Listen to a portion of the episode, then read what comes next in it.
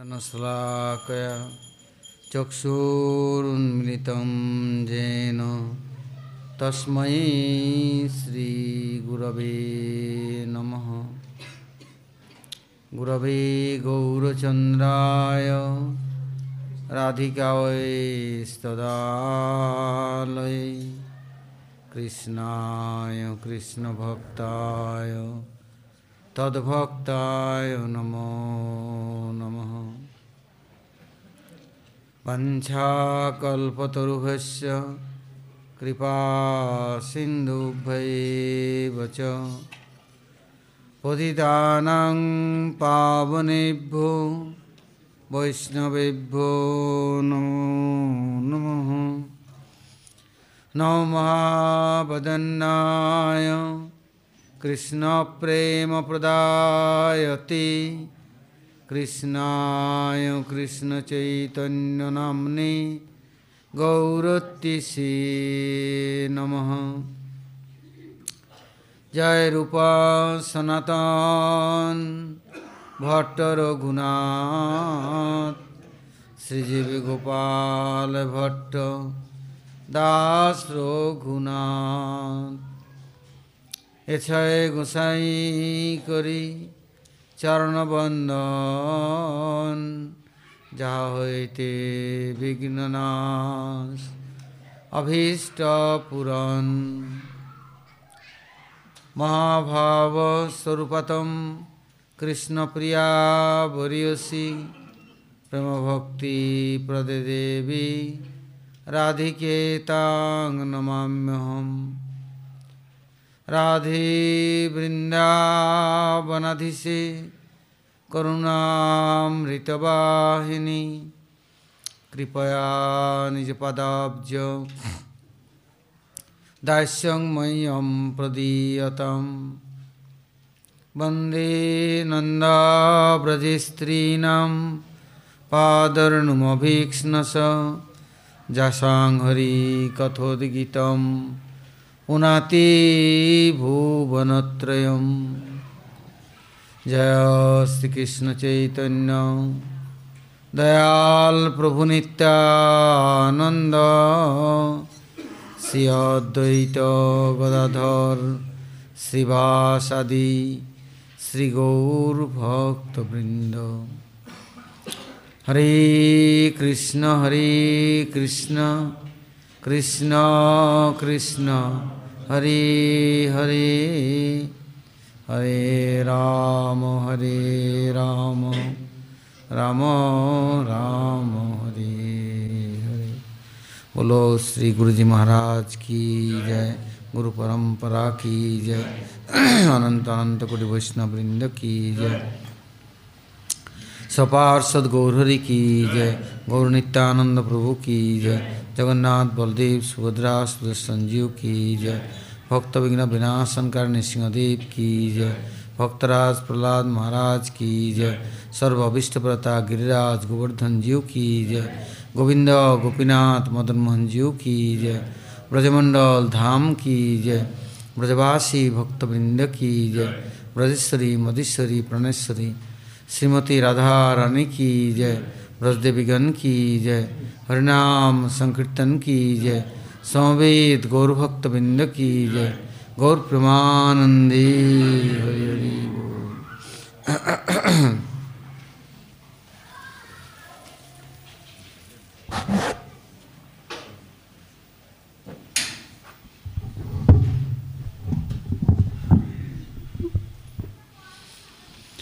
हम लोग अभी तक गुरु वैष्णव का हेतु कृपा से वृंदावन धाम भक्तों के साथ कुछ भगवत भक्तों के गुनावली और महिमा समूह श्रवण कीर्तन करने की प्रयास कर रहे थे और कर रहे हैं, करने की प्रयास करेंगे। इसमें प्रधानंद सरस्वती पाद एवं जितने हमारे महाप्रभु की इच्छा से आचार्य और गौड़ीय गुरुवर्ग रागानुग या रूपानुग आए हैं, उन लोगों ने किस प्रकार से ब्रज की सेवा की? हाँ और ब्रज के साथ कैसा नित्य संबंध है? तो महाराज जी को शुरू से ही हमारे परम गुरुदेव और उनके जितने परिकर सभी महाराज जी को ये ब्रजमंडल की सेवा का भार दे दिया। उनके उसमें ग्रंथों का प्रकाशन साथ साथ में धाम सेवा और समस्त हाँ उत्सुक अर्थात आग्रही जी भक्तों के लिए ब्रज की, ब्रज के साथ संबंध जोड़ना। तो महाराज प्रत्येक वर्ष नियम पूर्वक ब्रजमंडल की परिक्रमा उठाते। हाँ। पहले तो पैदल यात्रा होता। इसके बाद धीरे धीरे धीरे धीरे कुछ भक्त लोग वृद्ध अवस्था या कुछ और हाँ सुযোগ सुविधा का देखते हुए फिर कुछ वाहन की व्यवस्था की गई। कुछ पैदल ऐसे करके जाता रहता तो जब महाराज जी प्रत्येक स्थानों पर दो दो, तीन तीन तीन दिन पड़ा पड़ता। जैसे यहाँ से मधुबन तालबन होकर गोवर्धन जाके पड़ा पड़ता।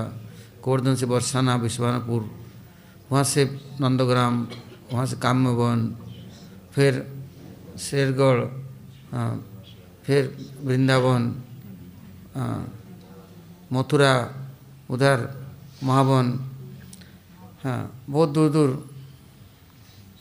हाँ और सब जगह रह करके सब दर्शन होता। तो एक महाराज जी काम्यवन में जब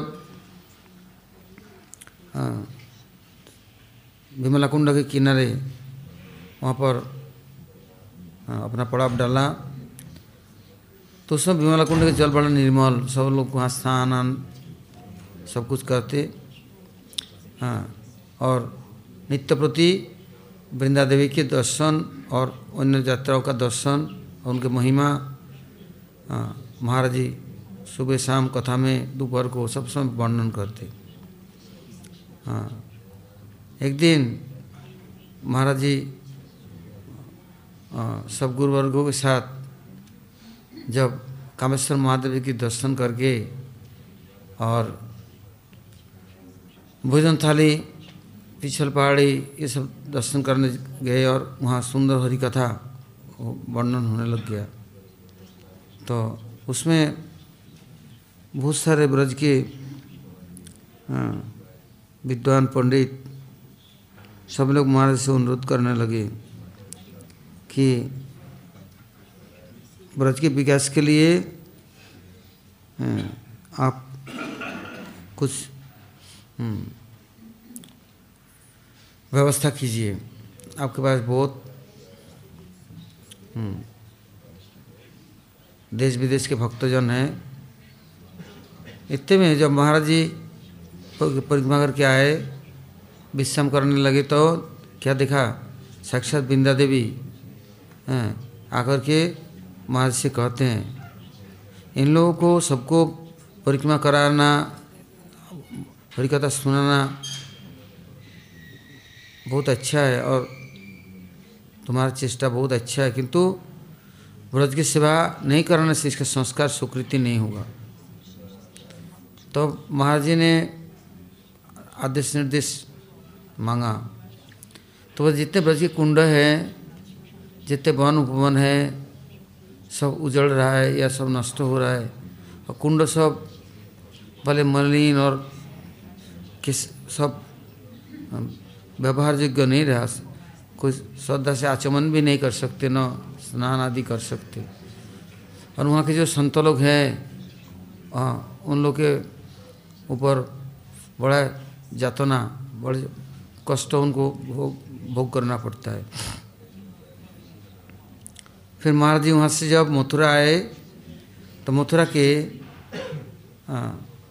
बड़े बड़े लोग सब महाराज जी के आकर के मिले और बोले, ये ब्रज विकास समिति ब्रज विकास उत्थान समिति एक संगठन किया जाए और आप हमारे लिए अध्यक्ष रहेंगे और हम लोग सब कार्य करेंगे, आप हमें उत्साहित और मदद करें।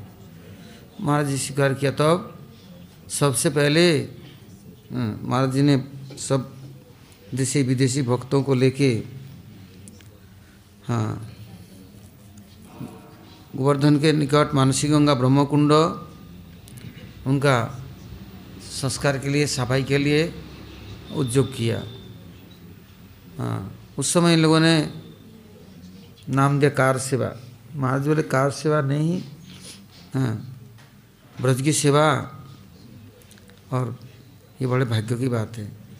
जब मानसिक गंगा का सफ़ाई अभियान चल रहा था तो देखा महाराज के साथ पूरा ब्रज नहीं पूरा विश्व के लोग हाँ, लग महाराज सुबह प्रतिदिन जाते तो शाम को वहाँ से आते।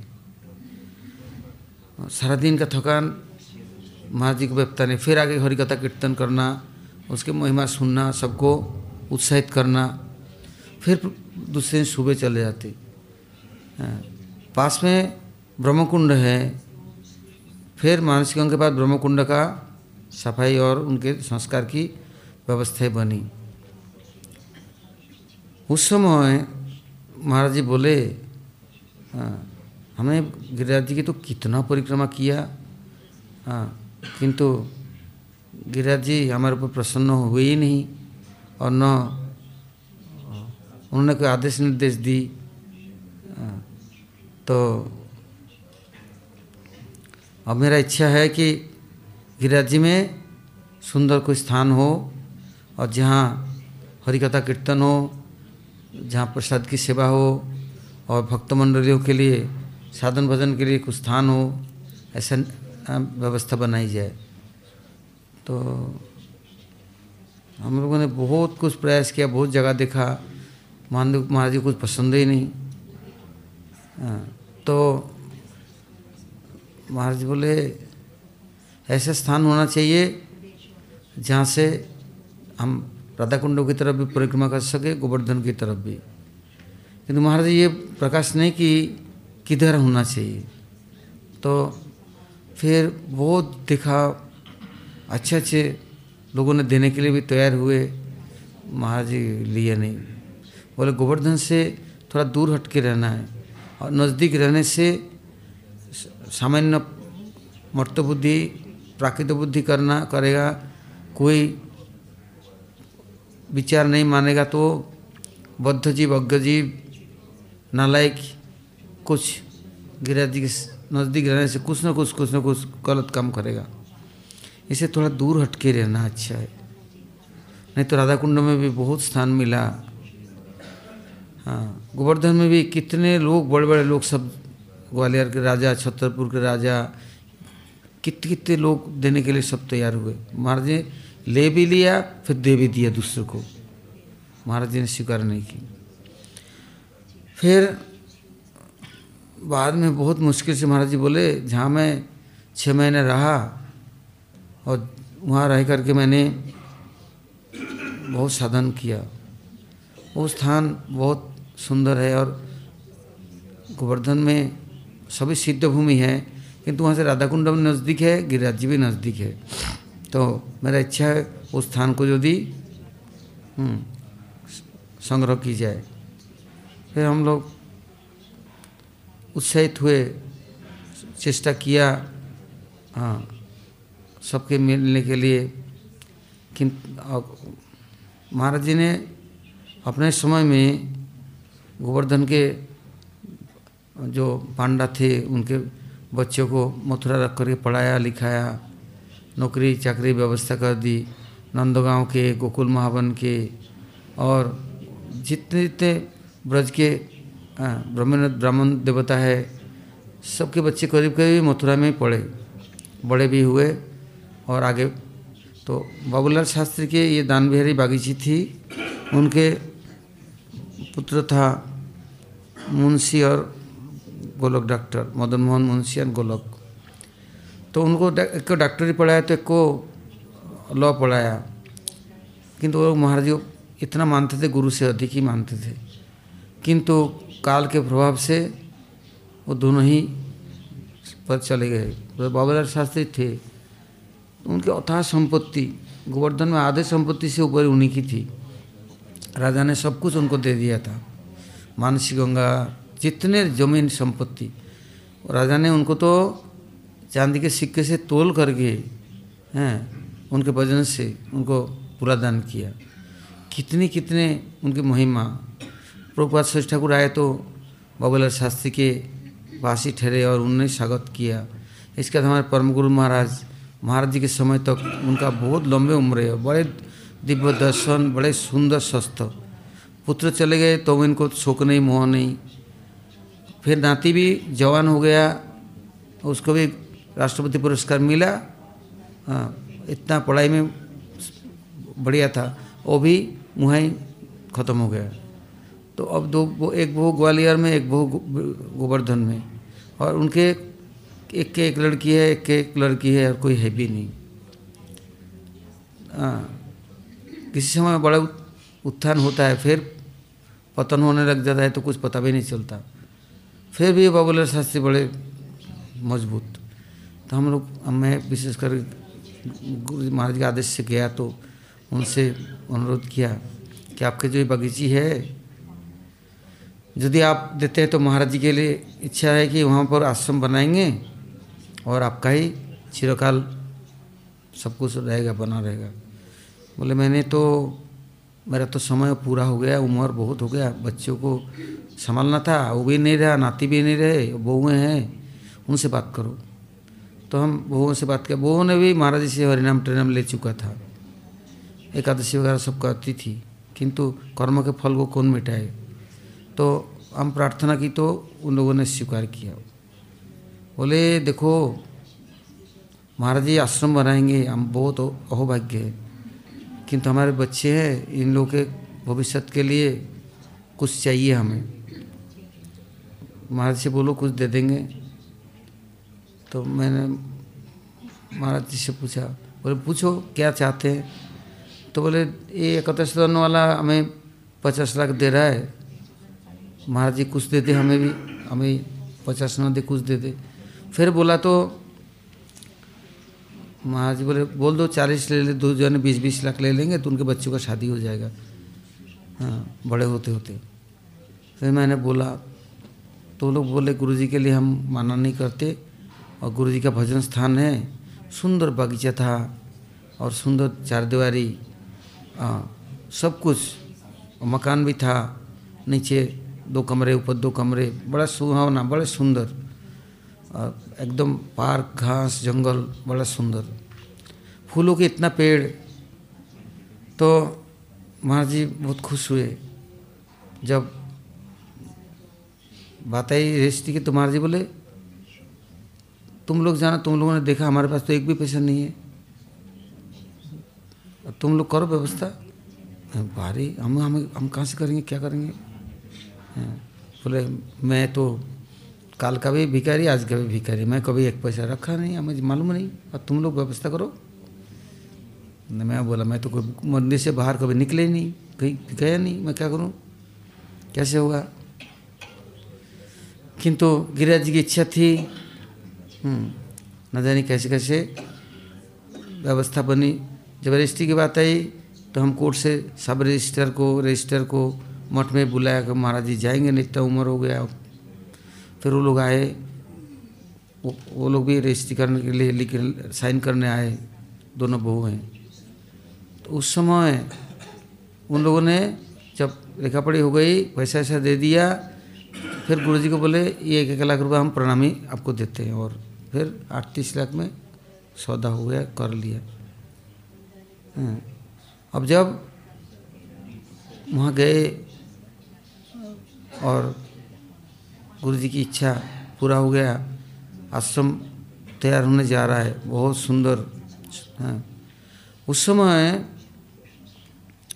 हाँ महाराज को याद आया कि वृंदा देवी का जो आदेश है। इन भक्तों को पहले सेवा में नियुक्त करना है। फिर महाराज जी ने बरसाने में विश्वानुखोर और भजन थाली में खीरसागर और इधर राधा कुंड श्याम कुंड की ललिता कुंड सुरभि कुंड उस समय महाराज जी देश विदेश भी जाते तो चार महीना करीब करीब चतुर्मास में ब्रज में रहते। उसमें भी कभी जम्मू कश्मीर जाते, जम्मू जाते, कभी बॉम्बे प्रोग्राम में सब समय प्रचार में बाहर रहते। कि तो राधाष्टमी, जन्माष्टमी, गुरु पूर्णिमा, मथुरा में, गोवर्धन में, वृंदावन में तीन दिन अवश्य विराजमान रहते। तो जब गोवर्धन में महाराज थे, उस समय त्रिविक्रम महाराज पधार गए थे 2002 में या तीन में। उस समय मेरे गुरु महाराज भी अस्त्र अस्त्रीला कर रहे तो किसी बोलते नहीं थे। उस समय आ, कुछ ऐसे ही अव्यवस्था बनी। महाराज को उस बार नवद्वीप धाम परिक्रमा जाना नहीं थी। माना कर दिया बोले आप अकेले आएँगे किंतु आपके अनुजाई कोई नहीं आएगा। तो महाराज कोई नहीं आएगा तो मैं अकेला क्या करूँगा? आए महाराज गए नहीं। उस बार गोवर्धन मठ कंप्लीट हुए भी नहीं थोड़ा सा बना था। महाराज वहाँ ही, रह करके ब्रज की परिक्रमा की। बोले, आज मैं साठ साल नवद्वीप की परिक्रमा की, कितना दुखी हुए। बोले, मेरे को अगले साल जैसे भी हो नवद्वीप परिक्रमा करना है और व्यवस्था बनानी है। फिर महाराज जी ने ब्रज की सेवा समस्त भक्त मंडली को लेके हाँ फिर संस्कार करना शुरू कर दी।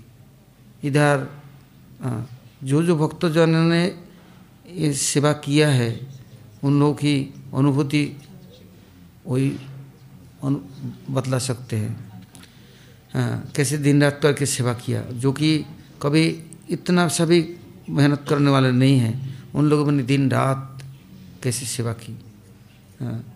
तो फिर जब महाराज जी की इच्छा हुई नवद्वीप में कैसे बोले कि मैं गुरु महाराज से दूर नहीं जाऊँगा और गंगा जी से दूर नहीं जाऊँगा और रेलवे स्टेशन बस स्टैंड से दूर नहीं नहीं तो गरीब और सब तो तीर्थयात्री आते हैं, उन लोग कैसे दूर दूर जाएँगे? फिर हमने अनुरोध किया कि मायापुर में वहाँ चलो। बोले, नहीं। हमारा गुरु महाराज जी ने माना किया। प्रभुपाद जी के साथ होड़ नहीं करना है। फिर बोले, हमें तो नवद्वीप में रहेंगे। बड़ा मुश्किल। कुछ हो नहीं रहा है। तो महाराज बोले, नित्यानंद प्रभु से प्रार्थना करो। धाम धाम स्वरूप है। वो व्यवस्था करेंगे। मैंने बोले, मेरा क्यों सुनेंगे? आप अपना आदेश निर्देश दो या प्रार्थना करो। मैं, आप जानो। फिर महाराज जी क्या बोले? महाराज जी उस समय दिल्ली में मैं उनसे मिलने गया तो क्या बोले? जाओ अभी जाके वहाँ रहो कैसे भी व्यवस्था बनाओ। किंतु व्यवस्था तो शहर के अंदर में जगह कहाँ है, कोई जगह नहीं है। और नवद्वीप पहले से आज नहीं वो महाप्रभु के समय से ही उसके पहले से ही क्योंकि गौड़ के राजधानी था। वहाँ पर बल्लाल सेन, लक्ष्मण सेन, एक से एक सब राजा सम्राट हुए, फिर कृष्णचंद्र राजा हुए। कितने राज घराना और कितने बड़े बड़े महल और सभी भक्तों के आवास निवास स्थान है। मंदिर, आश्रम है। मैं बोला, पुराना कोई आश्रम ले लूँ? बोले, इतने छोटे जगह में क्या होगा? अब कैसे हो? तो फिर मेरे को बार बार बोलने लगे आ तुम नित्यानंद से प्रार्थना करो। तो मैंने देखा, नित्यानंद प्रकाश तो मेरे गुरु महाराज, प्रभुपाद जी के अंतिम, हैं, शिष्य और उनके अनुजाई तो मैं गुरु महाराज जी के चला गया। हाँ वहाँ जा कर के गुरु महाराज से प्रार्थना की कि महाराज जी की इच्छा है कि कुछ आश्रम के लिए जगह चाहिए। तो महाराज जी, बोलो, महाराज जी जहाँ रहेंगे, मैं भी वहीं रहूँगा। मैं महाराज जी छोड़ करके नहीं रह सकता हूँ, मैं यहाँ नहीं रहूँगा। तो अगर आप बोलो फिर, किधर दिखना है? बोले, गुरु महाराज बोले, देखो गंगा, वैष्णव और तुलसी, ये धाम में साक्षात रूप में विराजमान है। वैष्णव जन और तुलसी और गंगा। महाप्रभु जी ने इनको बचपन से तुलसी की सेवा की। स्नान करके आगे तुलसी पूजा करना, गंगा जी की पूजन करना और इधर वैष्णव का आदर करना। कभी भी महाप्रभु ने छोड़ा नहीं। तो अतः ऐसा करो, वैष्णव से प्रार्थना करो। तो आसान हो जाएगा। तुलसी और गंगा जी से प्रार्थना करो। तो मैं वहाँ पर बहुत सारे आश्रम हैं। तीन कोड़ी गोसाई का आश्रम है। मैं कभी वहाँ जा कर के रहा। कभी कोई किसी आश्रम में रहा मणिपुर राजबाड़ी में रहा। कभी कहीं कहीं रहा। सबसे मैं प्रार्थना करने लगा। इतने में धीरे धीरे धीरे धीरे देखा हम्म, वहाँ के स्थानीय कुछ ग्वाले हैं। उन उन लोग के बहुत सारे संपत्ति है। तो उन लोगों से बातचीत करके देखा, वो लोग बोले, यदि महाराज जी आएँगे, आश्रम बनाएँगे तो हम अपने को भी नौछार करने वाले हैं, सब कुछ दे देंगे। हाँ। बोले, जब तक हमें मालूम नहीं, हम महाराज जी को अच्छी तरह से जानते हैं, कितने हमारे दो तीन पीढ़ी से हम महाराज को जानते हैं। तो जब वहाँ सब कुछ ठीक ठाक हुए। महाराज इतना प्रसन्न हुए बहुत। हाँ। और पहले साल हाँ, टेंट फेंट करके कैसे भी परिक्रमा की व्यवस्था की गई। महाराज आए तो महाराज के लिए अलग एक हाँ, किसी ने घर दे दिया था कि उस समय महाराज जी वहाँ पर आए और वहाँ पर परिक्रमा शुरू हो गया। हैं, कितने लोग आए? महाराज जी केवल यही कहते थे, कहाँ से इतने लोग आ रहे हैं? हैं, और कहाँ रहेंगे? कहाँ खाएँगे? कैसे सोएँगे? कुछ है नहीं, खाली ज़मीन और टेंट लगा हुआ है। फिर महाराज जी के सुंदर स्टेज बना, सब कुछ हुआ। महाराज जी रात के बारह बजे उठ करके सेवक को बोल रहे हैं, देखो, तुम्हारे गुरु महाराज बोल रहे हैं आज कितना दिन हो गया उन्होंने प्रसाद नहीं पाया। कोई उनको प्रसाद देते नहीं है। और बोलते महाराज आप तो आश्रम बनाए और बड़े दिव्य भोजन कर रहे हैं और कितने लोग शिष्य और प्रशिष्य को लेकर के परिक्रमा कर रहे हैं और मेरे को कोई एक गिलास पानी भी नहीं देता है। तो अब क्या आ, मैं किसके पास जाऊँ? मैं तो महाराज बारह बजे उठ करके बोलते हैं सेवक को जल्दी रस्सी बनाओ। देखो मैं, तुम्हारे गुरु महाराज आकर के मुझे बोलते हैं, मैं कितना दिन भोजन नहीं किया, कोई मुझे भोग भी नहीं रहता तब तो गुरु महाराज पधर गए थे, उनका समाधि मंदिर बनाया नहीं, समाधि स्थान था, किंतु वो लोग वहाँ भोग रख देते नहीं। वो लोग भोग रख देते, बोले, मंदिर में तो चल ही रहा है, ठाकुर जी को देखे, गुरु जी को देते हैं। फिर महाराज जी ने सेवक को बोला, प्रतिदिन रसोई बनाओगे तो दो थाली चाहिए। एक मेरे लिए दोगे तो एक तुम्हारे गुरु महाराज के लिए दोगे। क्योंकि वो मुझे हाथ पकड़ करके मठ में ले आए और उनके साथ मैं चिरकाल रहा। कभी मैंने सोचा नहीं था मेरे को अलग कहीं जाना पड़ेगा। किंतु काल के प्रभाव है। आज मैं बाहर हूँ, दूर हूँ। किंतु मैं गुरु महाराज के सेवा से अलग नहीं हूँ और तुम्हारे गुरु महाराज से मैं दूर नहीं जा सकता। उसके पहले, बहुत पहले त्रिविक्रम महाराज पधर गए थे पहले त्रिविक्रम महाराज गए थे फिर मेरा गुरु महाराज गए। उस समय महाराज जी बोले त्रिविक्रम महाराज जी समाधि मंदिर को संस्कार करना है जैसे रूप गोस्वामी का समाधि है वृंदावन में ऐसे ही। किंतु कोई व्यवस्था नहीं बन पाया अर्थात महाराज जी बाहर है तो कुछ हो नहीं रह, हो नहीं रहा था। आ, फिर परिक्रमा चालू हुआ। आ, बड़े उत्साह के साथ परिक्रमा चला। किंतु लास्ट दिन में आंधी तूफ़ान आया सारा तांबू डेरा इतना कितना बड़ा पंडाल दस एकड़ ज़मीन में पंडाल सब गिर पड़ा। कितना हज़ार यात्री। किंतु कैसे? मैं उस समय दो तीन किलोमीटर दूर में रहता था भक्तों को लेके। और महाराज जी, अलग मकान में और ये पंडाल पूरा गिर पड़ा। इतना बड़ा स्टेज, सब जब गिर पड़ा हाँ तब बोले, देखो, ये पापी, पाप का फल भोग रहा है, दुनिया और मटोरा ताली बजा रहा है, नाच रहा है उल्टा पुल्टा किंतु सारा पंडाल इतना मोटा मोटा बल्ली बीस बीस तीस तीस फुट की बल्ली सब गिरा और सारे यात्री उसके पंडाल के नीचे, तंबू के नीचे सब दब गए। पानी कितना आंधी तूफ़ान कितना। चारों तरफ़ से लोग आया, तंबू टम्बू काट फाट करके सबको बाहर निकाला। किंतु किसी को इतना खरोच भी नहीं आया, चोट भी नहीं आया, किसी को कुछ भी नहीं हुआ। तुरंत महाराज जी बाहर आए, आकर के सब लोग को गंवारों ने ले लिया अपने अपने जगह पर, सब रहे। इसके बाद महाराज जी सुबह फिर परिक्रमा चला। इतना कीच है, पानी है, माना किया, किंतु उसमें क्या हुआ? ठाकुर जी के जो घर है भंडार है रसोई है ये नष्ट नहीं हुआ। उसमें 200 क्विंटल चावल है कितना ठाकुर जी के वो उसमें कुछ नहीं बिगड़ा। फिर रात को भी रसोई बना फिर लोगों को खिलाया गया है ले ले करके बाहर में।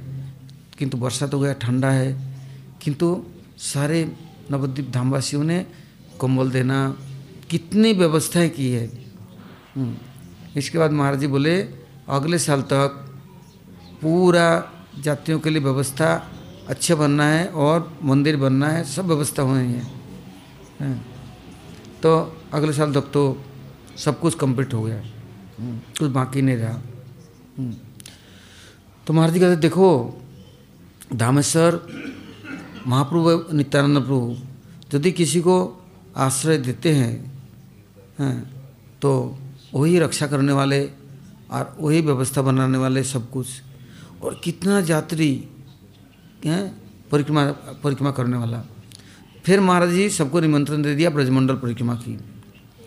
जब ब्रजमंडल में परिक्रमा में आए, उस समय, हैं जगह जगह पर जब यात्रा ठहरता, महाराज जी सबको लेके और दर्शन के लिए जाते, जैसे नंदगांव में टेर कदम है और वहाँ भांडीर वन में भांडीर है सब स्थान के संस्कार के लिए महाराज जी ने सब अपना ज़िम्मेदारी दे दी कि ये सेवा आपको करनी है ये आपको करने ब्रज में ऐसा कोई स्थान नहीं है आ, हाँ, जिसके संस्कार के लिए महाराज जी ने चेष्टा नहीं की और व्यवस्था नहीं बनाई।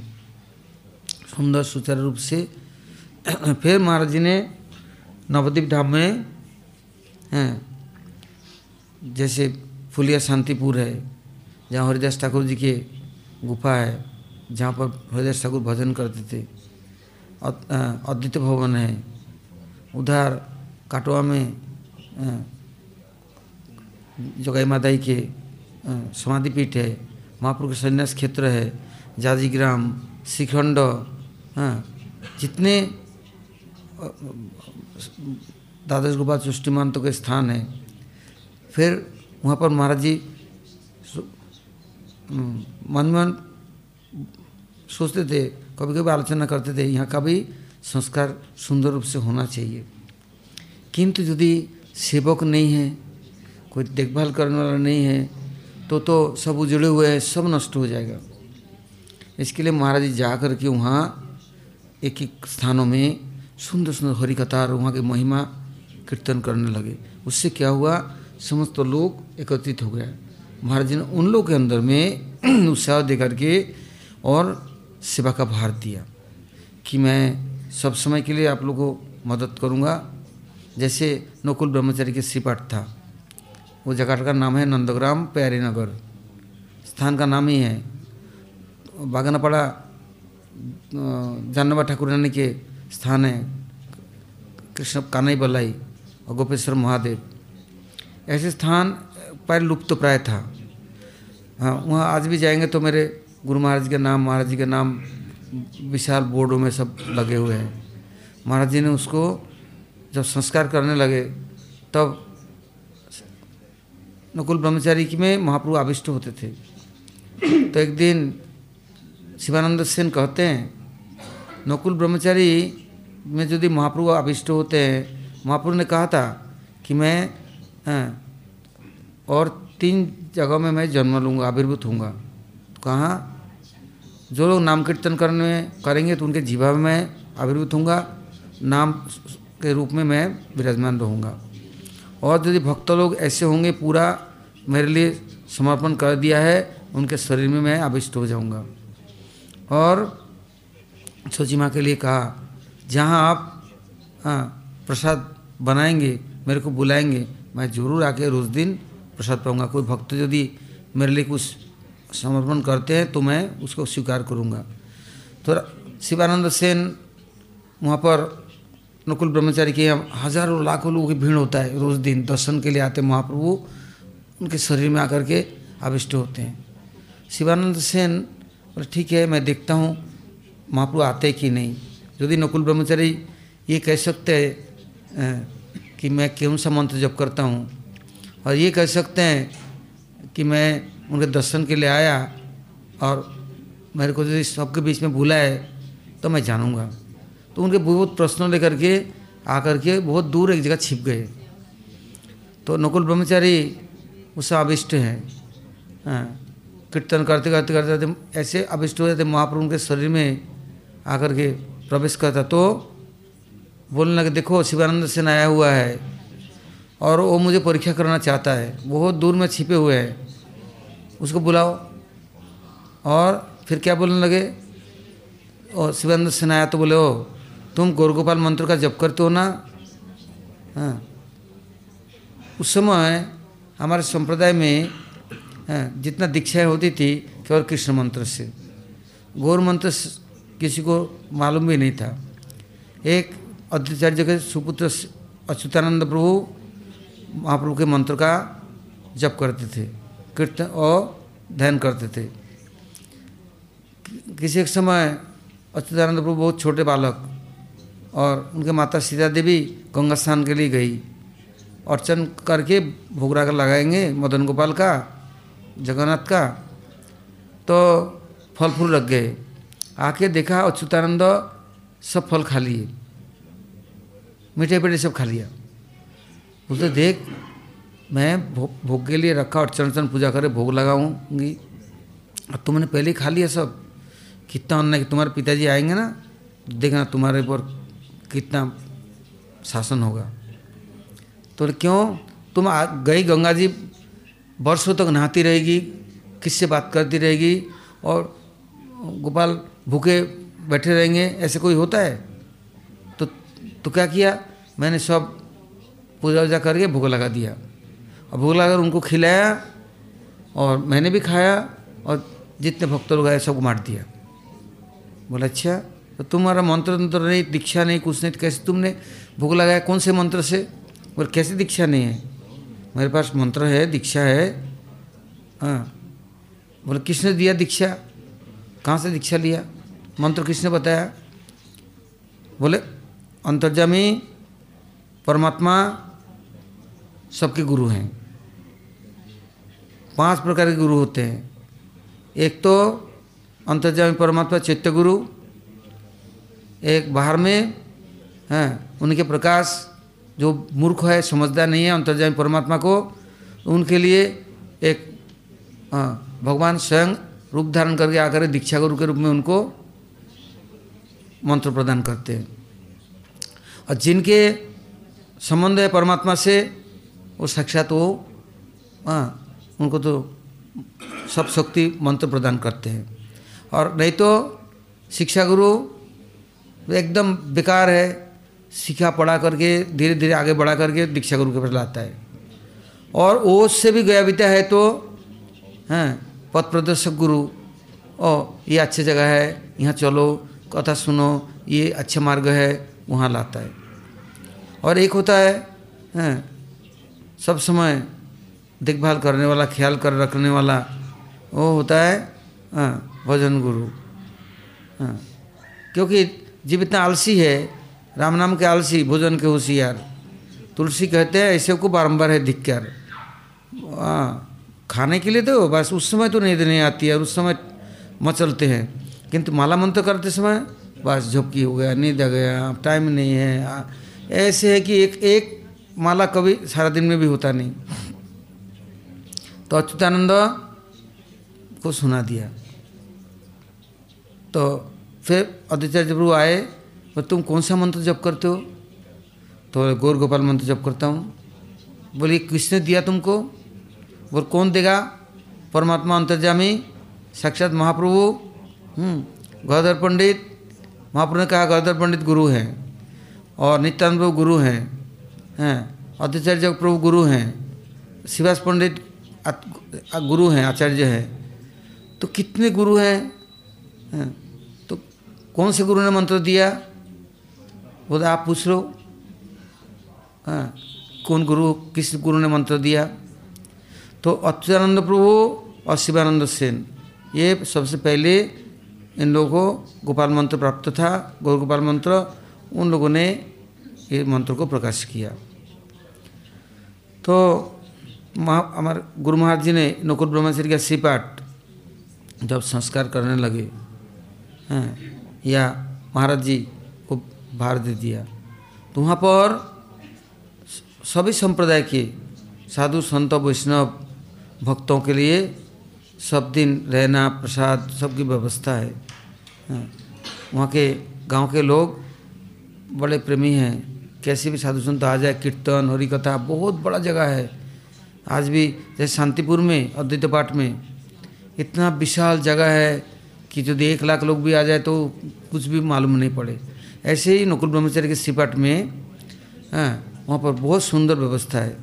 हाँ, और वहाँ फल फूलों की बागान बगीचा और हरि कीर्तन के स्थान, यहाँ तक तो कि बड़े बड़े सभा मंडप होता है तो तो महाराज जी, उस सब स्थानों में, गोलमंडल के प्रत्येक स्थान में जा जा करके एक एक स्थानों में भाषण, हरिकथा, समस्त को जोड़ना, संगठन करके उनको एक एक कमेटी बना दी कि यहाँ के सेवा परिपाटी के लिए जो कुछ चाहिए, हम लोग व्यवस्था करने बीच बीच से आएँगे तो आप लोग स्थान का देखभाल करना है और रोज़ दिन हरि कीर्तन होना है। जैसे भक्ति ठाकुर जी नामट्ट खोला तो महाराज जी ने केवल गोलमंडल में नहीं, ब्रजमंडल में तो कितना स्थान महाराज ने संस्कार किया, कितने व्यवस्था बनाई। यहाँ तक तो मैं देखता था आए दिन उद्धव क्यारी से आते, साधु लोग।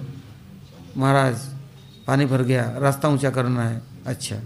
पेड़ लगाना है, ठीक है, हैं। भेज देते कितना अनाप शनाप मैं बोलते, इतना क्यों दे रहे हैं? इतना अनाप शनाप पैसा खाली बर्बाद करना। महाराज बोल, देखो, ब्रज में यदि जीवन के एक मुहूर्त तो क्या एक क्षण के भी खून पसीना भी व्यवहार कर सको तो ब्रज के साथ संबंध हो जाएगा। हम्म। मेरे गुरु महाराज ये वृंदावन परिक्रमा मार्ग में ये गोपीनाथ भवन से थोड़ा आगे जाते ही हमारा गोपीनाथ गोड़े मठ उसके सामने। आज भी दो पीपल का पेड़ है। तो गुरु महाराज जी ने अपने हाथ से उसको लगाया। और परिक्रमा मार्ग में, सब जगह में कहते देखो, ब्रज की सेवा कौन करते वृंदा देवी? और वृंदा देवी ऐसे ब्रज को सजाया, जो कि ब्रजराज कृष्ण स्वयं सब वन वन में भ्रमण करते थे। और वहाँ जाके बड़े प्रसन्न होते थे। देख देख करके कैसे वृंदा देवी का वृंदावन है। और वृंदावन में आकर के केवल बार भोग करने के लिए नहीं आना है। यदि वृंदावन में सेवा नहीं किया तो वृंदावन में किससे आया? हाँ? यहाँ पर केवल ऐसमुच हाँ, करने के लिए कोठी बनाया हवेली बनाया और बस अपना बिज़नेस चालू कर दिया अपना ऐसमुच करना भोग करना। गुरु महाराज महाराज त्रिविक्रम महाराज, बड़े सख्त हैं, वो लोग खुद चल चल करके, केवल पेड़ पौधे लगाना नहीं, कुंडों का संस्कार नहीं, है, जगह जगह पर, जैसे हम लोग महाराज के साथ जाते खैरा, खदीर बन, वो पास में अजनोक है, ऐसे सुंदर सुंदर हरिकथा और कीर्तन, वहाँ पर समस्त गाँव के लोग इकट्ठा होते। फिर महाराज जी कथा, कीर्तन और उनके ये सब, जैसे कि उनके प्राण संचार हो गया। वो लोग महाराज जी मट्ठा गुड़, ये रोटी व्यवस्था करते। महाराज बोले, मैं ब्रज के टुकड़ा से मैं बड़ा हुआ हूँ पाला हूँ, अभी सबको पालता हूँ, किंतु हम केवल टुकड़ा खाने नहीं आया, हमको सेवा करने आए। वो महावन में किशनपुरा हाँ कृष्ण के मामा का घर था। किस, अभी भी वहाँ चार घर है, ज़्यादा नहीं। किंतु कितना सब्ज़ी, कितना खेती होता है। और जब मथुरा मठ में हम थे, हम देखते थे, वहाँ से हमारे एक संत वहाँ भजन करते थे। बस, वो गाड़ी भर भर के सब्ज़ियाँ ला कर भर देते। और महाराज जी साल में एक बार जब परिक्रमा जाते, देखते, वो लोग कितना स्वागत करते। अब महाराज जी वहाँ रह के इतना हरिकथा इतना सुंदर हाँ उन लोगों को कथा सुनाते। कि आप ब्रज में रहते जन्म लिया कहते जीवन सार्थक करी करो परोपकार। आप लोग साधु संतों की सेवा करते स्वाभाविक वृत्ति है। किंतु हम लोग आकर के यदि ब्रज के ब्रजवासियों की से पूजा करवाया हाँ और भोग करा हाँ, तो क्या दुर्दशा होगा? हाँ? आए थे हरभजन को उठन लगे कपास। हाँ, आए ब्रज में कुछ साधन भजन करने और सेवा करने किंतु हम सेवा करने लग गए। ऐसा नहीं। इसलिए महाराज जी जहाँ भी हैं कोई कार्यक्रम होता महाराज जी बोलते देखो हम देश विदेश जाते हैं लोग मुझे यदि कुछ प्रणामी देते हैं या कुछ देते हैं ये ब्रह्मचारियों के लिए नहीं है मठ मंदिर वाले के लिए नहीं है, भोग करने के लिए नहीं है। हैं बोले तुम लोग ब्रज के टुकड़ा माधुकुरी करोगे और उसी से अपना निर्वाह करोगे। ये सब चीज़ तुम्हारे लिए नहीं है। मैं ब्रजवासियों के ब्रज की सेवा के लिए, धामवासियों की सेवा के लिए नियुक्त करूँ। ग्रंथ छापने के लिए मैं उसमें काम में लगाऊँगा।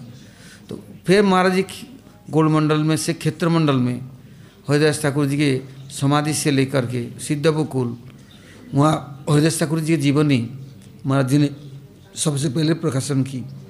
हिंदी में, अंग्रेज़ी में, यहाँ पर ब्रजमंडल परिक्रमा का प्रकाशन किया। नवद्वीप धाम में नवद्वीप धाम परिक्रमा हाँ ग्रंथ के रूप में पहले प्रकाशन की। फिर भक्तों को भेजा जगह जगह पर हाँ क्षेत्र मंडल में भी। ऐसा कोई स्थान नहीं है जहाँ महाराज जी ने सेवा नहीं की। जबकि हमारा सन छिहत्तर में नेचुरल गोड़ी मठ प्रकाशित हुए सातलोरिया मठ के पास में हरिदास ठाकुर समाधि के एकदम पीछे। तब गुरु महाराज महाराज सब लोग आए, विशाल समारोह, उत्सव होगा। तो गुरु महाराज जी को गोपीनाथ जी कहते हैं, देख, मैं आज 500 साल से यहाँ बैठा हूँ हाँ और मेरे पहनने के लिए कपड़ा नहीं है सब फटे पुराने और हमारे यहाँ भोगराग नहीं है और तुम लोग कितने बड़े बड़े मठ मंदिर बना रहे हो, कितना बड़ा उत्सव कर रहे हो हाँ? तो गुरु महाराज ने दूसरे दिन सुबह उठ कर के जितना कपड़ा आया था, ठाकुर जी के नए नए श्रृंगार जेबर आया, जो कुछ आया, सब कुछ लेकर के, महाराज जी को लेकर के जाके गोपीनाथ को दे दिए और उस महाराज जी को बोला है जल्दी यहाँ का सुधार होना संस्कार होना चाहिए। फिर महाराज जी ने भक्तों को कह करके वहाँ का गोपीनाथ के लिए सुंदर मंदिर बना दिया, बाग बगीचा सजा दिया, रास्ता बना दिया, चौतरे बना दिए, बहुत सुंदर करके व्यवस्था बना दी। और सब दिन के लिए भोग राग, ऐसा नहीं कि एक दिन के लिए। आज, हैं, छप्पन भोग खा रहे हैं और वहाँ पर कुछ भी नहीं, ऐसा नहीं। इसे महाराज जी ने मुझे एक बार बतलाया, जब नवद्वीप में मठ प्रकाशन हुआ, इसके पहले मैं कभी गया नहीं। देवानंद कोड़ी मठ में मेरे भाग्य में एक बार एक बार था, परिक्रमा में बुलाया था, वहाँ पर पाँच सौ साल में, मैं कभी गया नहीं। 2005 में जब वहाँ मंदिर बना तो महाराज जी क्या बोले नवद्वीप परिक्रमा हो गया तो गौर पूर्णिमा के दिन सुबह सुबह बोले, जाओ, जितने मठ मंदिर है, सब जगह जाके कुछ कुछ वहाँ के लिए सेवा के लिए दियाओ। मैं बोले, वाह बहुत अच्छी बात है।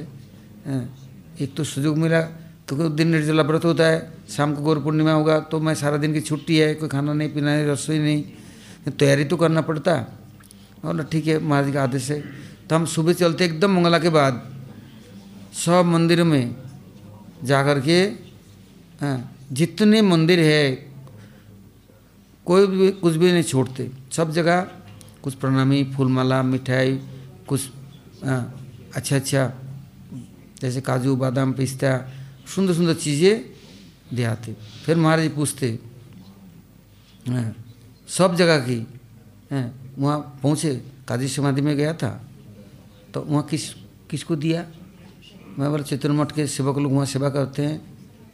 बोलते वो जगन्नाथ मंदिर गया, सीमंतपुर गया, मैं कितनी जगह जाऊँगा एक दिन में? बोले, तुमने कंजूस क्यों नहीं औरों को व्यवस्था बनाया? औरों को क्यों नहीं बोला? कोई तैयार नहीं, थक गया सब। और नहीं, गाड़ी क्यों नहीं किया? है, सब जगह जाना है। तो जब से आज तक हमारी कृपा रही तो अभी सेवा चलता रहा, बंद तो हुए नहीं। ब्रज में महाराज क्या बोलते थे? बोले, देखो, केवल हम जन्माष्टमी मनाएँगे ऐसा नहीं। गुरु पूर्णिमा यहीं होगा ऐसा नहीं। जितने देवालय, सात देवालय, जितना मंदिर है हाँ? सब जगह की सेवा होना चाहिए। हाँ, और नहीं तो हाँ तुम्हें बोला कहाँ से ये सब व्यवस्था बनेगी?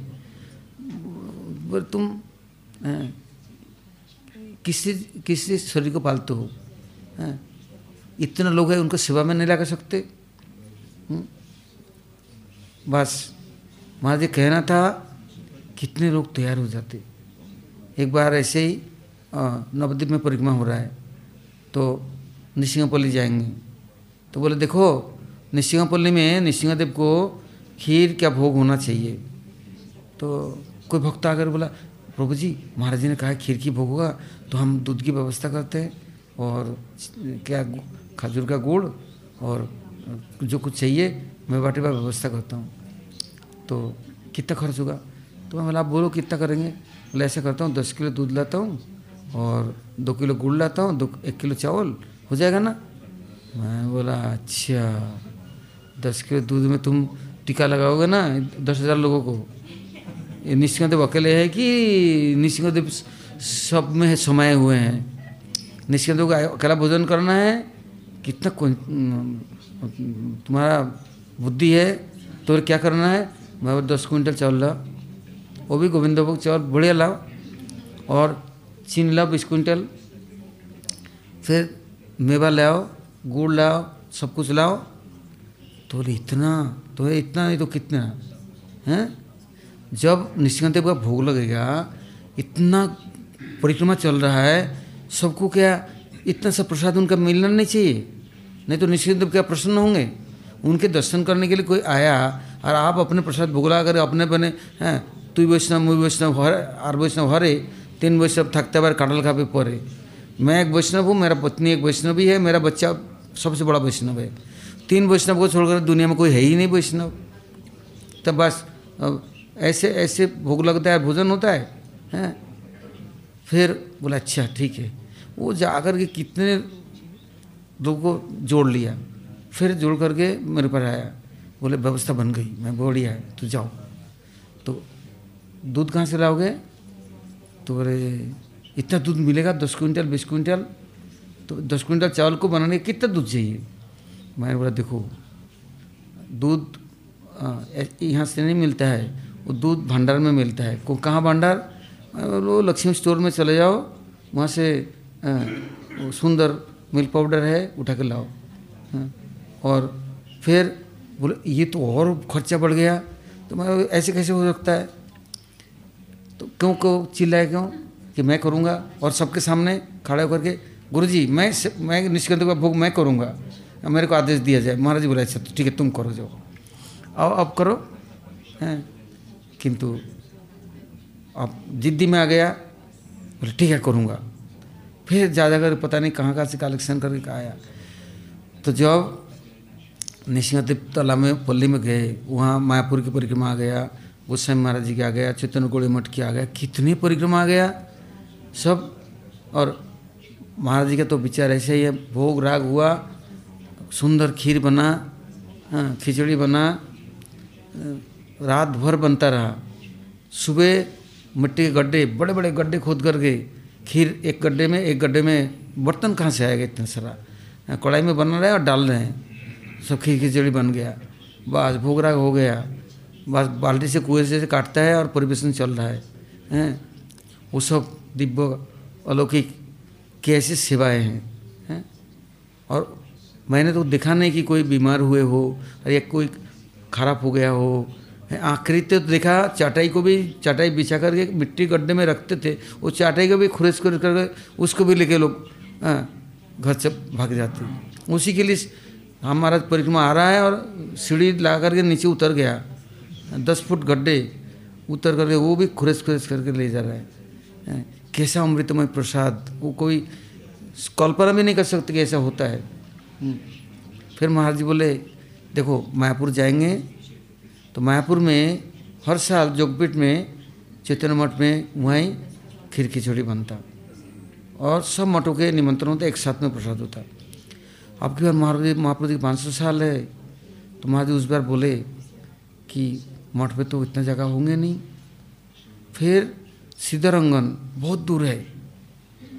वहाँ नब्बे बीघा ज़मीन में चैतन्य मठ का आम बागान नहीं। तो महाराज बोले, अब की बार वहाँ ही उत्सव होगा। सब मठों को निमंत्रण हो गया और सब जितने यात्री अनाउंसमेंट हो गया उस बार महाराज जी ने मेरे को बुलाया था, चलो। गया था तो महाराज बोले, भाई ये यहाँ की व्यवस्था बनने हैं। मैं ऊपर बाबा चूल्हा नहीं, चक्की नहीं, बर्तन नहीं, कैसे कैसे संभव हो सकता है? महाराज बोले, देखो, इच्छा होना चाहिए, प्रार्थना करना चाहिए। महाप्रभु नित्यानंद प्रभु, सब कुछ करने वाले सब विराजमान हैं। आखिरी में वहाँ देखा सीधारंगन में, हैं, कैसा उत्सव हुआ। किंतु वहाँ के अच्छा है बस खीर खिचड़ी हो जाए तो और कुछ चाहिए नहीं। है। और ऐसे अमृतमय बनता है और ऐसे परिवेशन होता है वो हो और कितने लाखों, हज़ार में लाखों लोग। तो इच्छा मात्र ही। इसलिए यदि शुभ संकल्प है, भगवान सब समय साथ देते हैं। कभी भी, और उस समय कैसा हुआ, जब मैं मथुरा से गया, कुछ मथुरा के लोग, आगरा के लोग, ये सब गए। तो वहाँ के एक राधाकुंड के कुंजबारी दास बाबा जी के शिष्य था। उसका नाम था, बेलनगंज में आगरा में रहते थे। उसका एम्पोरियम था। और उसका नाम था फूलचंद और कुछ उनके ग्रुप गया। तो बोले महाराज जी हम नवद्वीप धाम में तो आए, किंतु हमने कभी दर्शन नहीं किया। और हमारे गुरु महाराज जी ने कई बार हम लोगों को भेजा तो हम जाते थे कहाँ पर? प्राचीन मायापुर में। हाँ। किंतु ये सब तो दिखा नहीं। हम लोगों को कभी जाने देते नहीं। तो महाराज बोले नवद्वीप धाम तो इतना छोटा नहीं है, गोलमंडल विशाल महाप्रभु की लीला भूमि है। फिर कुछ ब्रह्मचारी दे दिया, दर्शन वर्शन कराया, उनको करीब करीब गाड़ी में करा, फिर भी पंद्रह बीस दिन लग गया। फिर जब आए परिक्रमा में तो महाराज जी, हमसे कुछ सेवा कराओ, वैष्णव संतों की, हमने तो कभी देखा नहीं इतना। तो जब महाराज ने आदेश दिया सेवा की जब सेवा देखा और वैष्णव के संकीर्तन देखा, मायापुर के, ओ कैसा एकदम सब भाव विभोर हुए। और महाराज जी भी अपने गुरु महाराज, हमारे सभी लोग परिक्रमा में चलते। ऐसा नहीं कि कोई भी परिक्रमा में पैदल नहीं जा रहे हों। कीर्तन, ऐसे कीर्तन, वो सब अब केवल मात्र तो स्मरणीय रह गया, किंतु साक्षात्कार कभी होगा कि नहीं, भगवान जाने। वही नवद्वीप धाम ब्रजमंडल में कैसा संकीर्तन? हम्म। ऐसे क्षेत्रमंडल में। तब तो हम लोग काल सुनेंगे। क्षेत्रधाम में जो परिक्रमा का जो सौष्टव है और जगन्नाथ जी की सेवा, परिपाटी। महाराज जी कहते जीवन में एक दिन भी यदि रहना है, शरीर धारण करके किंतु यदि भगवान के सेवा में चंदन की तरह एक घिस करके नहीं लगा सके तो फिर किस काम का है? हैं? ये शरीर किस काम का है? हैं? हड्डी मांस चमड़ा, पीप मवाद किस काम का है? हैं? गाय के खाल, भैंस के खाल तब भी काम में आता है, इसके तो खाल भी काम में नहीं आता। इसलिए कोई चीज़ काम का नहीं है। इसलिए जीते जी, जब तक तो प्राण है, तब तक हाँ सेवा में लगाओ। और तभी संबंध ज्ञान होगा, और चिरकाल प्रभु के साथ रह पाओगे। जिसकी सेवा करोगे उसके नौकर बनोगे। जैसे प्रभु की सेवा करेंगे तो प्रभु के नौकर बनेंगे और प्रभु के प्यार मिलेगा और दुनिया की सेवा करेंगे दुनिया अपने गुलामी में लगा के रखेगा हाँ और दुनिया जिस दिन नहीं कर पाएँगे वो जूते पड़ेंगे। कारी गलोज मान अपमान और तिरस्कार किंतु प्रभु तो ऐसा नहीं है। प्रभु ऐसा नहीं करते। हम्म, प्रभु कितना दयालु हैं। कितना कृपा करते हैं कितना स्नेह करते हैं कैसे पालते हैं। तो ये सब उन लोगों के साथ यदि नहीं होता ना तो कभी भूल करके भी समझ भी नहीं सकते कभी कोई समझाने वाला नहीं और कोई ऐसा जुग जुग तो करने वाला भी नहीं था। भजन तो बहुत लोग करते हैं चमड़े दमड़े में फंसे रहते हैं निकल ही नहीं पाता। हाँ, बस उस चार देवरी के अंदर में फंसे रहते हैं। इससे गुरुवर्गों से प्रार्थना करते हैं कि हाँ, मैं महाराज से प्रार्थना करता महाराज जी अब तो आप हमें अपने ला के रखते सेवा बाद में क्या होगा और अच्छा तुम्हें विश्वास नहीं है कि हम है नित्यकाल रहेंगे और सभी नित्यकाल रहेगा भगवान नित्यकाल है भगवान में भी विश्वास नहीं है। तो वो लोग तो नित्यकाल है। किंतु कैसे होगा? यदि हम उनके आदेश निर्देश पालन करते हैं सब समय यदि सेवा में संलग्न रहते हैं, तब अनुभव होगा। नहीं तो कुछ अनुभव नहीं होगा। हम्म। तो कल पूर्णिमा है, कृष्ण के पुष्पाभिषेक यात्रा है। तो कल हवन हवन होगा, नियम तो है, कल कृष्ण को फूलों के सेज में बिठा करके जसोदा माता क्या करती थी? चारों तरफ़ से अंगठी जला करके और घी गर्म करती और मालिश करती और उनको गर्म कपड़ा पहनाती और कहते अब तो गोचरण में नहीं जाएगा। बोले नहीं जाऊँगा। अच्छा ठीक है। तो जसोदा माता बोले ठीक है। सुबह उठ करके जब चल देते बोले इतना ठंडा है। बोले तेरे लिए मम्मी मैया ऐसा कर बाटी और चूरमा दे दे। ये खाने से ना शरीर में गर्म ही आएगा। और क्या देगा? हाँ बोले तू हाँ, लड्डू बना दे। हम्म, मैं खाऊँगा ना गर्मी आ जाएगी।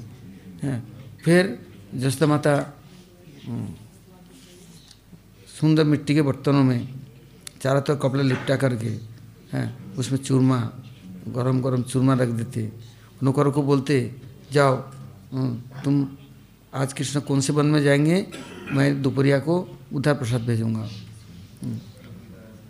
और कृष्ण के पुष्पाभिषेक यात्रा कुछ दिन पहले गया उड़न षष्ठी उस दिन जगन्नाथ जी कपड़ा पहनते हैं। कितने दिन के लिए?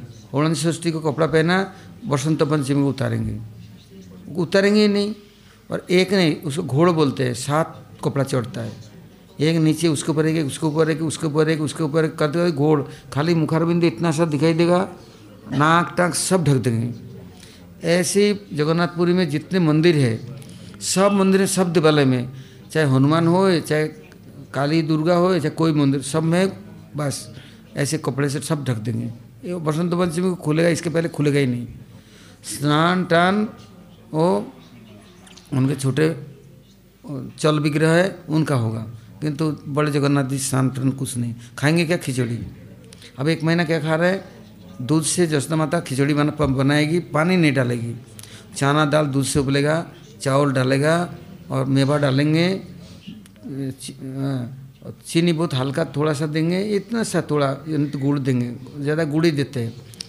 और नहीं तो पुड़ पीठा बनेगा, गुड़ का हाँ इतने मोटे मोटे इतना बड़ा बड़ा अभी इतने लोग तो केक बोलते हैं।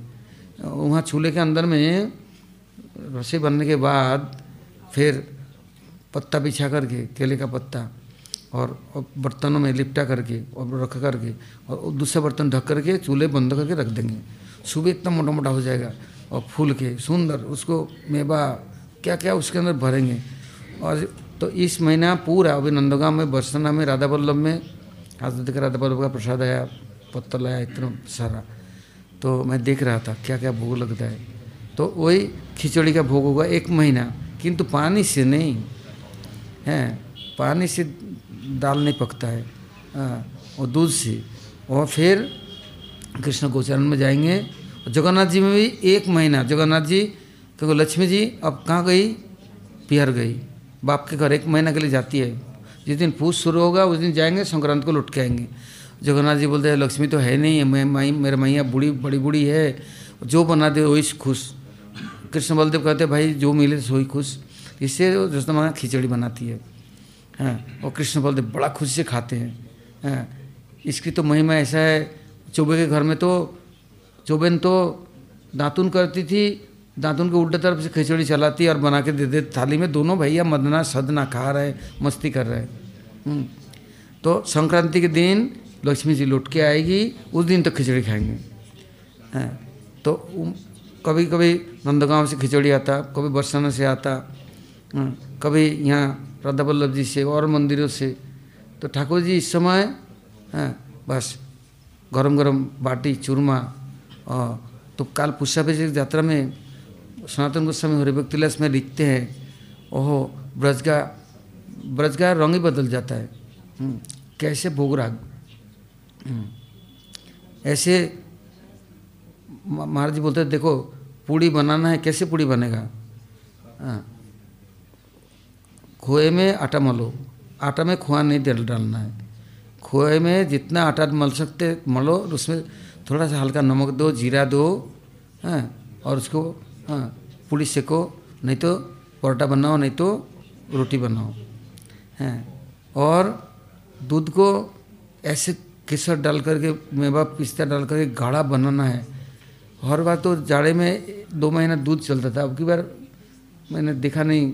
हम्म, नहीं तो हर साल तो हमारे बड़े बड़े अतिरथी महारथी सारथी सबरे मैं करूँगा दूध सेवा मैं करूँगा। दो महीने ही जाड़े जाड़े में ज़रूर सुबह शाम दूध का भोग ठाकुर जी होता। तो मैं देखता था, कैसे दूध गाढ़ा और ठाकुर जी के लिए और उनके लिए एक मोदक बनता है। सब बेबादी करी करी। और गरम केसर, कस्तूरी हाँ कभी कभी इतना सा आता है, पाँच हज़ार रुपये की उसमें वो लोग देते एक एक, इतना लंबा, पतला, इतना छोटा। पाँच हज़ार रुपये उसे इतना नोखन में उठा करके थोड़ा लेके दूध पी लिया बस। ज़रूरत नहीं कोई कपड़ा पहनने की। हम्म, उसमें कस्तूरी केसर एक से एक तो ये सब चीज़ सेवा में सब जाते हैं। ममता है आत्मबोध सेवा है। ऐसा नहीं कि केवल दिखावा। लोगों को दिखा करके हमने ढिंडोरा पिट करके सड़क में जाके कुछ बांटे आया इधर भगवान के लिए ठन ठन ठन गोपाल कुछ नहीं। हम्म, ऐसा नहीं। जैसे बाहर ऐसे भीतर। हाँ अंतरे बाहरी संभव व्यवहार। अमानी मानद हब हाँ बस बाहर भीतर एक सा होना चाहिए। लोग के सामने डिंडरा पिट दिया। आजकल तो इतना से काम करते हैं तुरंत बोलते बटन दबा देने से दुनिया लोग देख लेता है हम क्या कर रहे हैं? किंतु अंदर में का कालापन है उसको निकाल के दिखाना। मैं कैसे गंदा हूँ? तब न जाने। वो नहीं, उसको छिपा कर ढक करके रख करके बाहर में हम दुनिया को दिखाएँगे, हैं? सज दज करके। ऐसा नहीं। भगवान की सेवा, नित्य सेवा है। तो जगन्नाथपुरी में जैसे सेवा चलता है, ठीक ऐसे ही ब्रज की सेवा होता है, ऐसे ही नवद्वीप धाम में। नवद्वीप धाम में गोविंदवाड़ी है। आज भी जाएँगे तो देखेंगे कैसे सेवा होता है, हैं? एक एक मंदिर में, आश्रम में। तभी तो तो भगवान प्रसन्न है। जयपुर में गोविंद देव जी के मंदिर है तो आप किसी एक समय अब तो देरी बहुत हो गया काल सुनेंगे, हैं, कैसे गोविंद देव जी की सेवा होता है तो महाराज जी वहाँ भी जाते थे, बीच बीच में तो वहाँ ही मंदिर में ही हरिकथा बोलते, हैं। वो लोग, वहाँ के गुस्साई लोग महाराज जी व्यवस्था कर देते। मेरे गुरु महाराज अंतिम समय बोले, मैं गोविंद देव में ही रहूँगा, मैं कहीं बाहर जाऊँगा ही नहीं, अंतिम मैं ही रहूँगा। गोविंद देव ने विशाल भवन दे दी। बहुत सुंदर। आज भी है, किंतु समिति वाले ने रहने नहीं दिया सोसाइटी ने। ज़बरदस्ती लाया। उस दिन से गुरु महाराज ने सबसे बोलना ही छोड़ दी किसी से नहीं बोलते। और न चुपचाप रहते। शांत। ऐसे तो कभी हो ही नहीं सकता। देखा नहीं। कभी धीर स्थिर। बस। कभी न खाने के लिए, न पीने के लिए। न बोलना कुछ नहीं। दो साल रहे तो दो साल में एक शब्द भी नहीं बोले। हम्म, तो ऐसे गोविंद देव जी की जो सेवा होता है हम्म, कैसे सेवा है ये सब कल सुनेंगे। आज यहीं तक रखते हैं। गौर प्रमानंदे हरि हरि कृपा करो वैष्णव ठाकुर।